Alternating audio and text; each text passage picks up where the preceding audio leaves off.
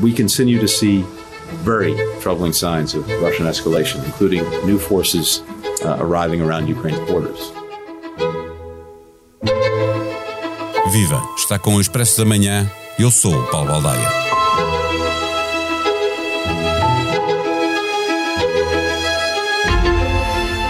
Agora é que é? A diplomacia faz o seu caminho e nesse caminho também cabe algum alarmismo, uma dose grande de ameaças e muito bluff. A guerra não interessa a nenhuma das partes, mas evitá-la não pode significar nenhuma rendição e por isso fica tão difícil de alcançar o que é tão fácil de perceber a paz tem de vingar. Fizemos recentemente um episódio sobre a necessidade de nos colocar no lugar dos russos para melhor percebermos esta crise. E convém recordar que Moscovo o que procura garantir é que a NATO não continue a expandir-se até às suas fronteiras. O Ocidente volta a dizer que a invasão da Ucrânia está iminente, está por dias, e Putin garante que nada disso está para acontecer. A diplomacia continua no terreno e esta será a semana do chanceler alemão Olaf Scholz encontrar-se com o presidente russo. Neste episódio, falamos com Sandra Fernandes, doutorada em Ciência Política, especialização em Relações Internacionais, professora na Universidade do Minho. O Expresso da Manhã tem o patrocínio do BPI. Invista no futuro sustentável da sua empresa. O BPI tem soluções completas para todas as fases do seu negócio. Banco BPI SA. Grupo CaixaBank. Registrado junto do Banco de Portugal sob o número 10. Viva Sandra Fernandes. Já ouvimos o presidente Biden mais do que uma vez nesta crise dizer que está iminente a invasão da Ucrânia por forças militares russas.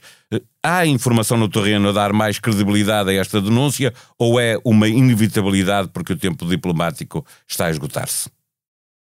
Eu não diria que o tempo diplomático se esgotou, porque ainda eh, em paralelo a essas declarações do próprio Biden, houve conversa telefónica direta ao mais alto nível, Biden-Putin, este fim de semana, e também porque na próxima semana o chanceler alemão Scholz vai visitar a capital russa, a capital da Ucrânia.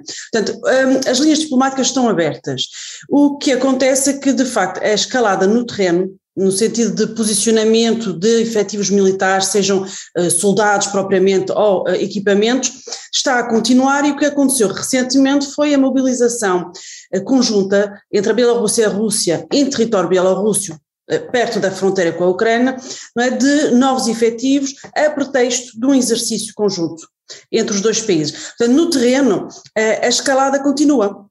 Mas em paralelo, a via diplomática está, está aberta. Eu estava a falar, porque o Washington lidera esta frente, eh, eh, mas a semana passada foi a diplomacia europeia a tomar a dianteira, com Macron e também Scholz. Ela vai continuar, como estava eh, a referir. Foram obrigados a devolver o protagonismo a Biden ou acredita que, que ainda é a frente diplomática europeia mais capaz de, de resolver por esta via este conflito? Eu diria que a questão é mais grave do que protagonismo. o que está aqui em causa é, de facto, uma crise que acontece em solo europeu, em que os europeus não são visíveis, até os ucranianos pouco são visíveis, são aqui os principais interessados, porque o que está em jogo não é a sua segurança imediata. o, o que acontece é que os europeus foram muito pouco visíveis, um, mas agora sim, voltam uh, uh, aqui ao, à frente da linha diplomática, como bem disse, Macron um, recentemente e na próxima semana Scholz, e sobretudo a necessidade eh, de uh, haver um diálogo transatlântico, ou seja, dos europeus dialogarem com os americanos para coordenarem esforços e a resposta. O grande dilema que temos uh, hoje em mãos, europeus, é o dilema da resposta, como responder à escalada militar russa quando o discurso oficial de Putin continua a ser vocês estão paranoicos, não vai acontecer nada. Portanto, esta resposta é que, penso eu, eh, está a precisar de ser eh, melhor coordenada e melhor comunicada também. É, é, é, isso leva-me para, para um, um, artigo que li no Financial Times do Edward Luce, que é editor e colunista, eh, que compara esta crise com a crise da Polónia em 1980, eh, para concluir que na altura a União Soviética desistiu da invasão porque percebeu que teria eh, de pagar uma fatura muito alta. É esse o jogo que se volta a jogar? O Ocidente está a tentar convencer Vladimir Putin que o preço de uma invasão será mais alto que aquilo que a Rússia pode pagar? É, é, grande parte daquilo que estamos a assistir, sim, eu concordo com, com essa leitura, porque de facto, e sobretudo num mundo muito interdependente, um, ninguém, eh, nenhuma das partes, inclusive a Rússia, tem interesse numa, num conflito armado, não é aberto, ou, ou numa forma de conflito mesmo, não é? Porque já se percebe que não vai haver uma reação militar caso haja uma ação militar russa. Mas uh, estão prometidas sanções avassaladoras que destruiriam, digamos assim, um, um, toda, todo o potencial económico da Rússia. Mas estamos a assistir, enfim, a, um, a movimentações políticas que lembram muito um mundo que já não existe ou que nós pensávamos já não existia, que é o jogo das grandes potências, dos interesses do Estado frios, sem ter, em, sem ter em conta o ser humano, não é? As pessoas que hoje estão no centro da política internacional também.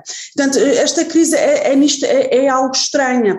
Um, portanto, lembra um mundo que já não existe, acontece no mundo que é muito mais complexo do que esse mundo que já não existe, e estamos aqui a ver dois presidentes a encenar uma, um jogo diplomático com uh, potencial armado, não é? A sustentar esse jogo diplomático, e estamos aqui, claro, no limiar de uma crise que ainda não se percebeu bem qual vai ser o seu desfecho. Aliás, essa crise lembra-me um, muito, tenho-me lembrado imenso de uma enfim, de uma frase que é atribuída, embora não seja certo, tenha sido ele a dizer, mas é atribuída ao chanceler alemão Otto von Bismarck, do século XIX, que dizia, uh, diz-se, não é, que ele dizia que uma diplomacia sem armas é como uma orquestra sem som. É? E, portanto, eh, eh, este momento que estamos a viver não é, parece mesmo é, muito, enfim, ligado a essa ideia da, da, necessidade de ter, enfim, o braço armado para que a diplomacia possa vingar. Biden sempre afirmou a Rússia como principal ameaça à segurança nacional dos norte-americanos, mas entretanto a China obrigou a uma atenção especial por causa de Taiwan, mas não só. Pequim e Moscou estão juntas na, na objeção a um alargamento da NATO. na crise da Polónia, que há pouco falava, a China esteve do lado dos Estados Unidos agora não está. Que peso é que pode ter este fator neste conflito? O facto da China estar de alguma maneira ao lado de, da Rússia? Eu penso que quando olhamos para a Rússia, e já, já vou chegar à China para fazer aqui esta ligação, eh, quando olhamos para a Rússia, uma coisa é aquilo que acontece em palco europeu, que tem um racional muito específico e muito sensível, outra coisa é o que acontece no resto do mundo. E a relação a, da China com a Rússia é uma relação de conveniência, ela existe, é um tratado de amizade, mas é uma relação muito desigual, não é? A China é um colosso, não é? nomeadamente económico, eh, perante a Rússia, e tem também, não é? enfim, um peso peso fundamental eh, em termos de eh, Conselho de Segurança das Nações Unidas. E, portanto, hum, Aqui eh, eu vejo isso mais como algo de circunstancial, num plano mais lato de contestação da hegemonia americana. Quando Paulo dizia que eh, Biden eh, apontava a Rússia como a primeira, principal ameaça aos Estados Unidos, eu diria que não, a principal ameaça que Biden aponta é a China e não é a Rússia. Em contrapartida, sim, a Rússia vê os Estados Unidos da América e os seus aliados como as principais ameaças aos seus interesses. Isto está escrito preto no branco no documento oficial que foi publicado no ano passado, em julho, que é a nova estratégia de segurança da Rússia. Portanto, o, o, que, o que estas aproximações, reaproximações, um, relações de conveniência, Rússia-China mostram é que, de facto, é o plano global é diminuir o peso dos Estados Unidos da América na política internacional e avançar interesses não é, que não sejam sob eh, alçada americana. É, é, até porque a China tem interesses que conflituam entre si nesta crise, não é? porque a Rússia é o principal fornecedor de energia, mas a Ucrânia e a Polónia são fornecedores de cereais e são plataformas logísticas para as exportações. A economia aqui tem um peso muito grande. Estávamos a falar do, do, do, do poderio militar, mas uh, as sanções serão económicas e, portanto, a economia joga muito uh, no desfecho desta, desta crise. Não é? é, é? As sanções, na verdade, até agora não pararam Putin, é verdade? Porque a Rússia é alvo de sanções, tanto por parte da União Europeia como por parte dos Estados Unidos da América, devido àquilo que os ocidentais consideram a anexação da Crimeia, portanto, uma, eh, uma anexação ilegal, eh, do ponto de vista ocidental, do ponto de vista russo, tratou-se de uma reintegração eh, desse território no território da, da Rússia. As sanções até agora não mudaram o rumo não é, da política externa russa, no sentido de afirmar os seus interesses e, finalmente, uh, travar desenvolvimentos que nunca desejou no pós-Guerra Fria. Eu penso que também, portanto, não esquecer que o que está a acontecer está relacionado com um status quo que se foi criando depois do fim da Guerra Fria, que nunca foi aceito pela Rússia. Houve uma aceitação relutante. A Rússia estava numa posição de poder mais fraca e agora, mudando essa posição, eh, está então a, a tomar as medidas que estávamos a ver. Agora sim, a questão económica que é fundamental, porque há fortes interdependências, nomeadamente a questão do gás é? e da energia. Aliás, é tão importante que finalmente é, há um sinal por parte dos europeus, dos alemães e dos americanos que o gasoduto Nord Stream 2 possa servir precisamente de sanção, ou seja, a Rússia não poderia vender mais gás à Europa através desse gasoduto, eh, como sanção ao comportamento que está a ter agora militarista. Algo que a Alemanha demorou algum tempo a lá chegar, mas desde novembro, pronto, está claro, a, a decisão eh, está tomada, não é? Está eh, em suspense, não é? Eh, está parado a, a, abertura desse, desse gasoduto. Uma última pergunta, fala-se muito da diplomacia, a questão é de saber se já houve algum avanço na questão que mais incomoda os russos, que é o compromisso para que a NATO não continue a avançar rumo às suas fronteiras. Aí a NATO não dá um, nenhum passo que agrada a Moscou? Paulo, acho que essa é a questão central. Isto é o que tem que ser discutido uh, e tudo está a acontecer à volta disso. A Rússia tem noção que é inaceitável uh, qualquer pedido da sua parte que impeça um Estado soberano e independente de tomar decisões soberanas e independentes. A Rússia tem noção disso. Embora tenha noção disso, também sabe que um, tem, uma, tem uma, uma sensibilidade muito específica sobre a sua vizinhança próxima eu penso que os ouvintes já, já têm ouvido falar dessa questão, porque a crise agora já se arrasta há várias semanas, mas há, há uma percepção que os países que outrora faziam parte da União Soviética ou da sua esfera de influência não são bem estrangeiros, não são bem países independentes, têm aqui uma relação especial que os equipara a uma espécie de esfera de influência da Rússia. A Rússia tem noção disso, embora no seu pedido formal, não é, pede à NATO garantias que não vai alargar mais e que também vai retirar a presença militar às fronteiras da Rússia. Embora isso eh, seja uh, matéria que não, uh, não é negociável, o que é negociável e tem que ser negociado é que a arquitetura de segurança europeia mudou. Há um antes e há um depois, e nós já estamos no depois.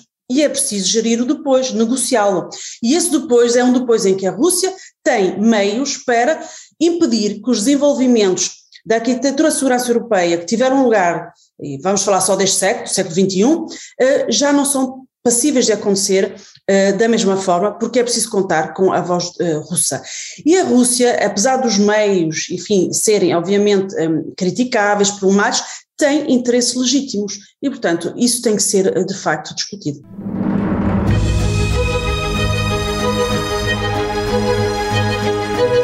A Autoridade de Saúde faz um balanço positivo da imunização, sublinha ganhos na proteção contra a doença grave, internamento e morte e pede aos não vacinados com a dose extra que marquem a imunização. Enquanto isso, a imunidade natural é a única solução contra a Covid-19 para a baixa vacinação em África. Por isso, alguns países africanos ponderam aliviar as restrições para ajudar a alcançar a imunidade natural. Mais de 100 eurodeputados querem que o Conselho Europeu justifique prática de estágios não remunerados, já que essa prática é proibida no Parlamento Europeu. Abusos sexuais na Igreja é momento de curar todas as feridas, apurando a verdade, diz o novo arcebispo de Braga. Em Espanha, política e justiça atuam contra abusos sexuais e a inércia da Igreja Católica. A sonoplastia deste episódio foi de João Martins. Nós vamos voltar amanhã. Até lá, tenham um bom dia.